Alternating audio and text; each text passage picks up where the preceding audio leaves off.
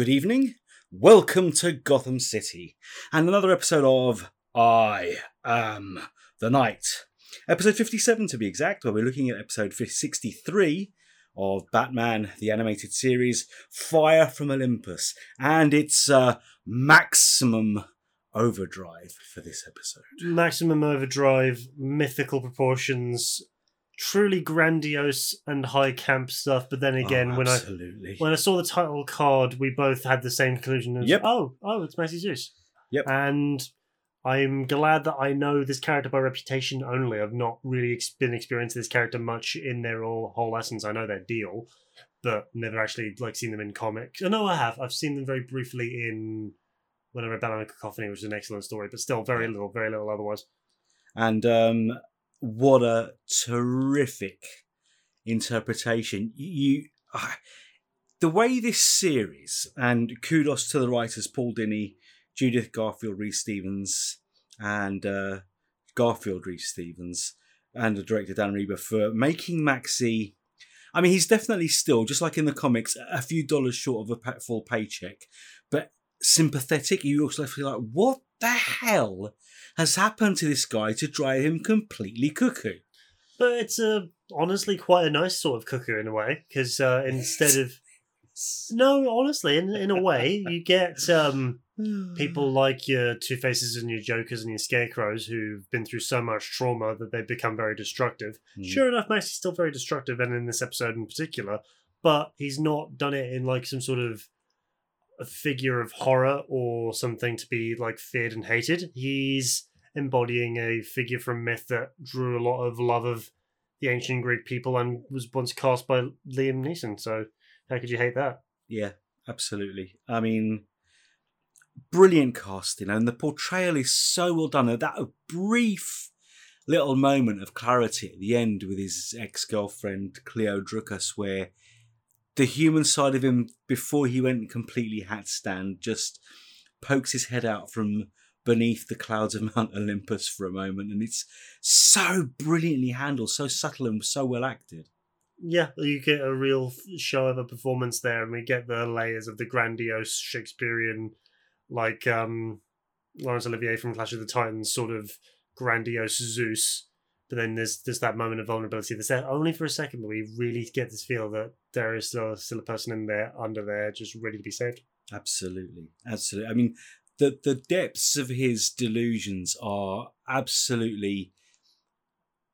They'd be frightening if they weren't so funny. I mean, the whole thing where Batman turns up at his uh, skyscraper, which, by the look of things, looks like it's the tallest building in Gotham. Which is something I wanted to bring up. Actually, I find that quite interesting because I was always under the impression that Wayne Tower was the tallest building in Gotham. Um, see, Bruce isn't that pretentious. Maybe at one point it was, but there's always some millionaire wanting to outdo the next millionaire. So I- I know that the Elliot family um, and the Luthors have tried to build the tallest buildings in the city, and particularly after No Man's Land, Lex actually succeeded when he bought up a lot of Gotham th- to rebuild it after the earthquake. But no, it, it really does because a it's above the clouds, and it does seem to be looking down on everything else. So no wonder he thinks it's at the top of Mount Olympus. It, it does add to his um, complete delusion, doesn't it? It's uh, when you put it with the uh, architecture that he's put into it, just like the modeling off the uh, the Parthenon, the Corinthian columns,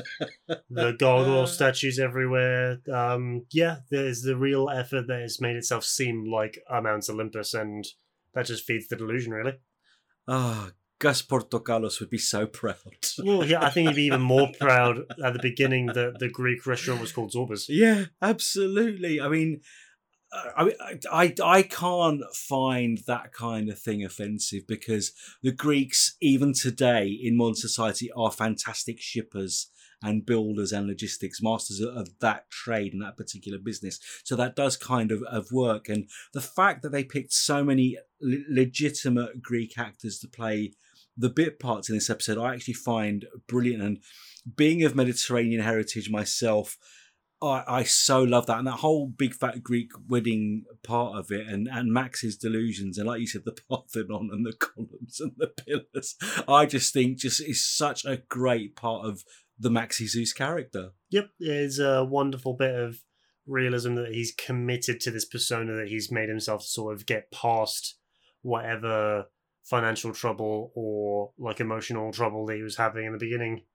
that led into this place. But there's also the interesting thing where there's a little bit of like inconsistency with, with some of the stuff he was saying, which is not any fault of his own. That's just a mad the Mhm, ramblings, the mhm. ramblings and ravings of a madman.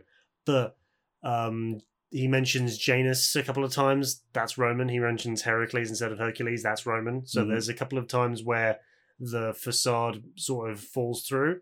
And I think that was deliberately intentional. I trust Paul Dini as a very seasoned and tenured writer to be able to know his Greek and his Roman myth. Absolutely. So yeah. that was all intentional. Well, all, all the Roman gods and Greek gods are the same. They're just renamed. And I think you're quite right. This isn't down to the writers or the research. This is down to Maxie Zeus's psyche and not being as hinged as he possibly could be. But that brings me on to another point because however unhinged he may be, and however deep his delusions are, he's clearly an extremely intelligent man. I mean, the tech Hmm.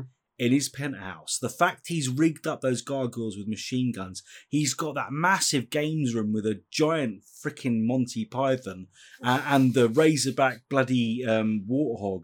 It's like this dude, and and the way he's rigged up the cannon he stole, made himself a lightning bolt.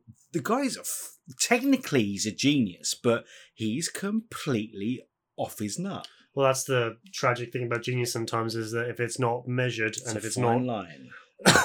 and if it's not directed towards anything, it'll just end up towards madness. Yep.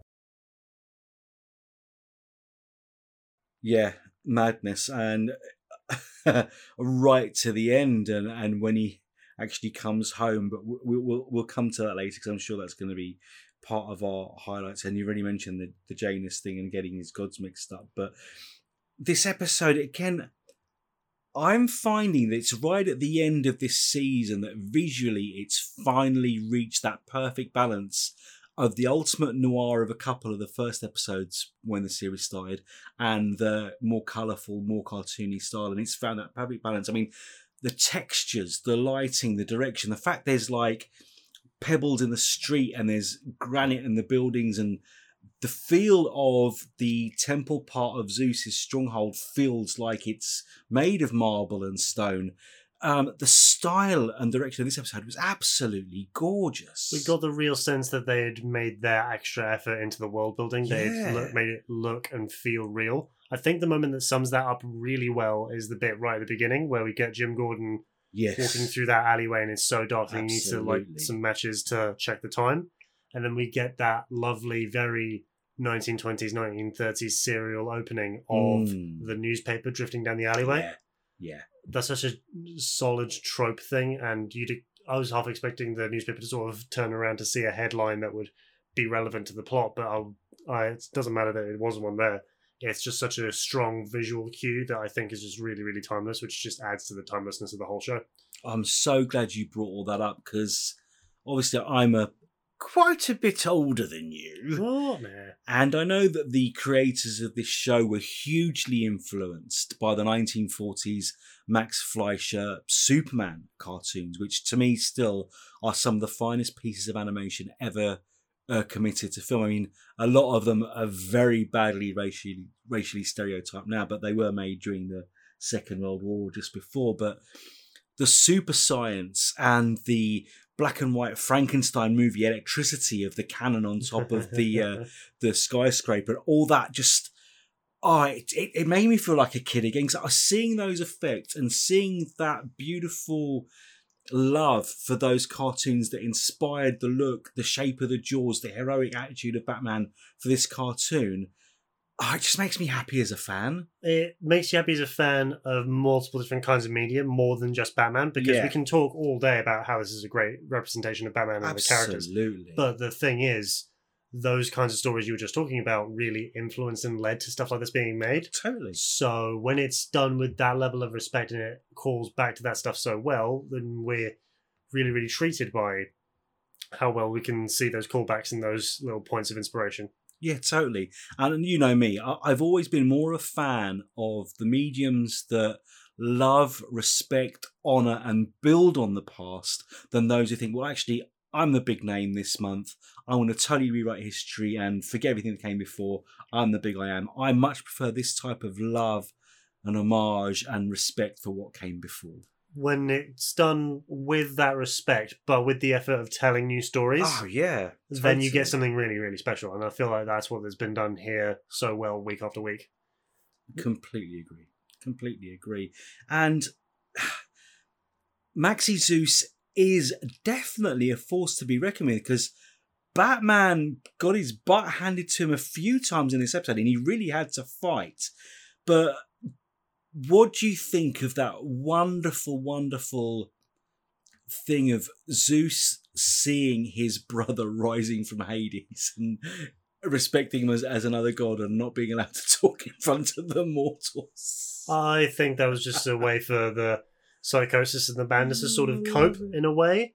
I think um I think that it's a really nice and clever way because all of the villains sort of have their own ways of reconciling Batman into their world. Yes. Um obviously the Joker sees him as the darling. Yeah. Two Faces has that vendetta against him. Riddler hates him for that, being that equal intellect, even though he, by all accounts, shouldn't be. Scarecrow sees him as the figure of fear that he Wants to be to- wants himself. to be. Yeah. Yeah, yeah, yeah, yeah. he uh he's the twinkling twinkling little bat in the mad hatter's prophecies so yeah there's always some way for the batman to impose himself into the narratives of their of his bad guys Mhm. but this is just another one of those ways and i think that's why it's so unique because it comes from a place of like brotherly respect first even though in the myth there's a lot of uh tension between zeus and hades but then again that sort of builds up into their natural tension in the episode and their rivalry as the as characters Exactly. I mean, it, it does follow the story of the ancient Greek myths, where at first they're brothers and equals, then Hades is banished, uh, much like Lucifer was banished after the fall. But the way that Maxie welcomes him as a brother at first, but then just sees him as an invader trying to take back Olympus, I just think that whole mythological touch it adds to Batman's own mythology.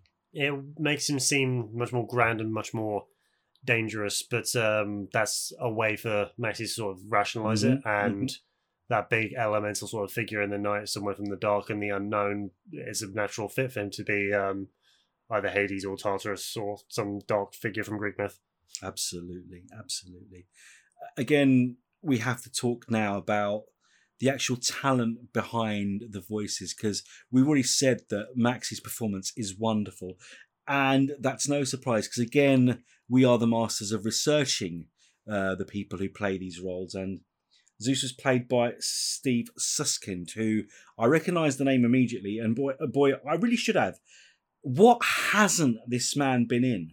From Star Trek Five to Seinfeld to Frasier to Married with Children to The Emperor's New Groove, where he plays the crazy chef in the restaurant. oh no way and to Monsters Inc., where he plays Jerry, Jerry Slugworth, um, the the big slug guy who's uh, always trying to break the record, but he's actually just too nice to be a Oh, real wow. monster.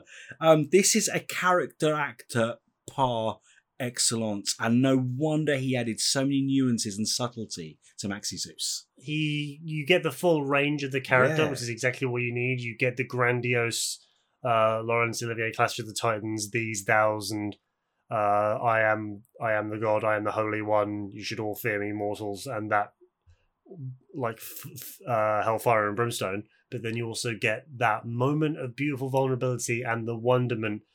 Because it takes a certain kind of mind to see wonder in the place where he ended up yeah, a wonderful choice of like character driven and realism. They they they're so good at their casting in this Oh, show. amazing. Honestly, And again, the uh, girlfriend, the uh, poor old uh, Cleo Drukas, is played by Bess Armstrong. Again, what hasn't she been in? Four seasons, Jaws 3D, Frasier, Boston Legal, regular roles on Mad Men and Grey's Anatomy, another huge star of stage and screen at TV and movies. So it's just brilliant. But the one that got me was the guy who played Stavros, the guy at the beginning who was bas- ba- barely in two scenes.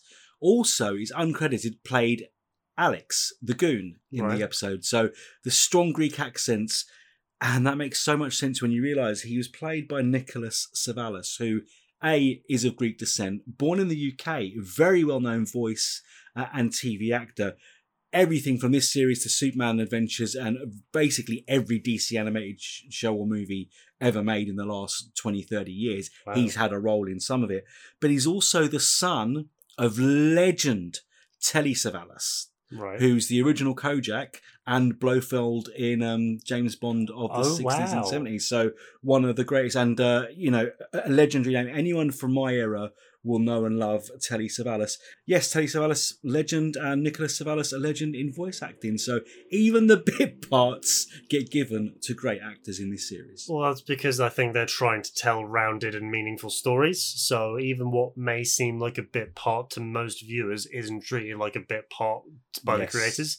They want these characters to have depth and realism and motivation, and only like tenured real actors could be there to give that kind of clout and clarity. So it's good they've been able to make that extra touch, and it's paid off, as you can tell. really has paid off. Uh, I I thought this episode was great fun. Really enjoyed it. Nothing really to complain about. nothing really to complain about indeed. We got a strong character portrait of a somewhat sadly forgettable Yeah. but still like unique villain Batman's Rogues Gallery uh, at their best, I would say, in a great portrayal that I hope we may see again potentially. I don't know because we're rapidly approaching near the end of what originally aired in the UK when I was viewing. So pretty soon it's going to be stuff I have never seen before um, for the very first time watching it, and even some of the more recent episodes in this first season, I'm I've honestly think I've seen for the first time rewatching this. So I'm loving it. I'm absolutely loving it. I have seen this one before, liked it before. Knowing Maxie Zeus a little bit better now through the comics, loving it now. Thoroughly enjoyed this one. Which again brings us to our regular spot in the week. Moments that stood out, good, bad, or ugly for you from Fire from Olympus. I really loved the strong noir but strong high swashbuckle they were able to get just in the color schemes of the characters because we got the strong dark heavy elements from Batman and the beautiful visuals of some of the entrances and disappearances into just the bright rushing blues and strong Greek motifs that we got in Zeus. They've characterized their their main lead and main villain so well that you can really relate to things just from the beginning, even though someone like much more dashing and brightly colored being the antagonist is just the great um, opposite that you'd expect from Batman. It's that whole thing with Batman, isn't it? He's the darkness, the shadows, and the fear, and he's the good guy. And the villains tend to be the colour, the brightness, and the lunacy that oppose him. He is order, and his villains are chaos. Yep. Whereas you used to expect most of them to be most heroes would be sort of centered towards peace, Yeah. whereas he's more centered towards order, which is just sort of adds to his like stern expression and his overall groveliness. But that's sort of Batman's charm, I would say. I mean, that's what I love about Batman. He is like the complete opposite of every other hero. Every movie in the world, especially growing up, every TV show, the villain, you know it's the villain because he's in black, the heroes are all in white and bright colours, and this is the complete opposite. And I'm glad you brought that up because that's the same takeaway I got. Oh yeah. He's the dark Batman against the bright, colourful, hilarious, tragic, crazy villain. It's truly unforgettable and uh, handled perfectly. You you really want this in the first appearance of a villain, and they've been able to handle this first as mo- as well as the others with great care and attention.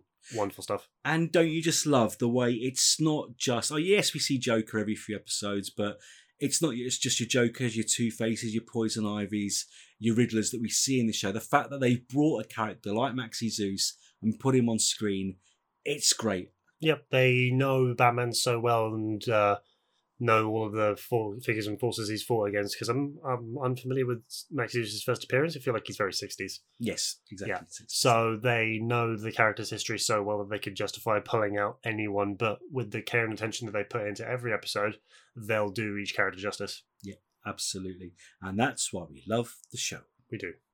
So that was Fire from Olympus, episode 63. We're nearly at the very end of the huge first season of Batman the Animated Series. So until we come back next week, Adam, my little Greek god, Hmm. where can the Olympus dwelling denizens find you? I dwell across many places along the mortal and godly realms, uh, writing things about Batman and DC Comics. You can find me reviewing multiple titles a month on Dark Knight News. For my one true love, the thing that calls me forth, uh, PC and tabletop gaming, you can find me talking about some titles here and there on our baby our true love fantastic universes.com.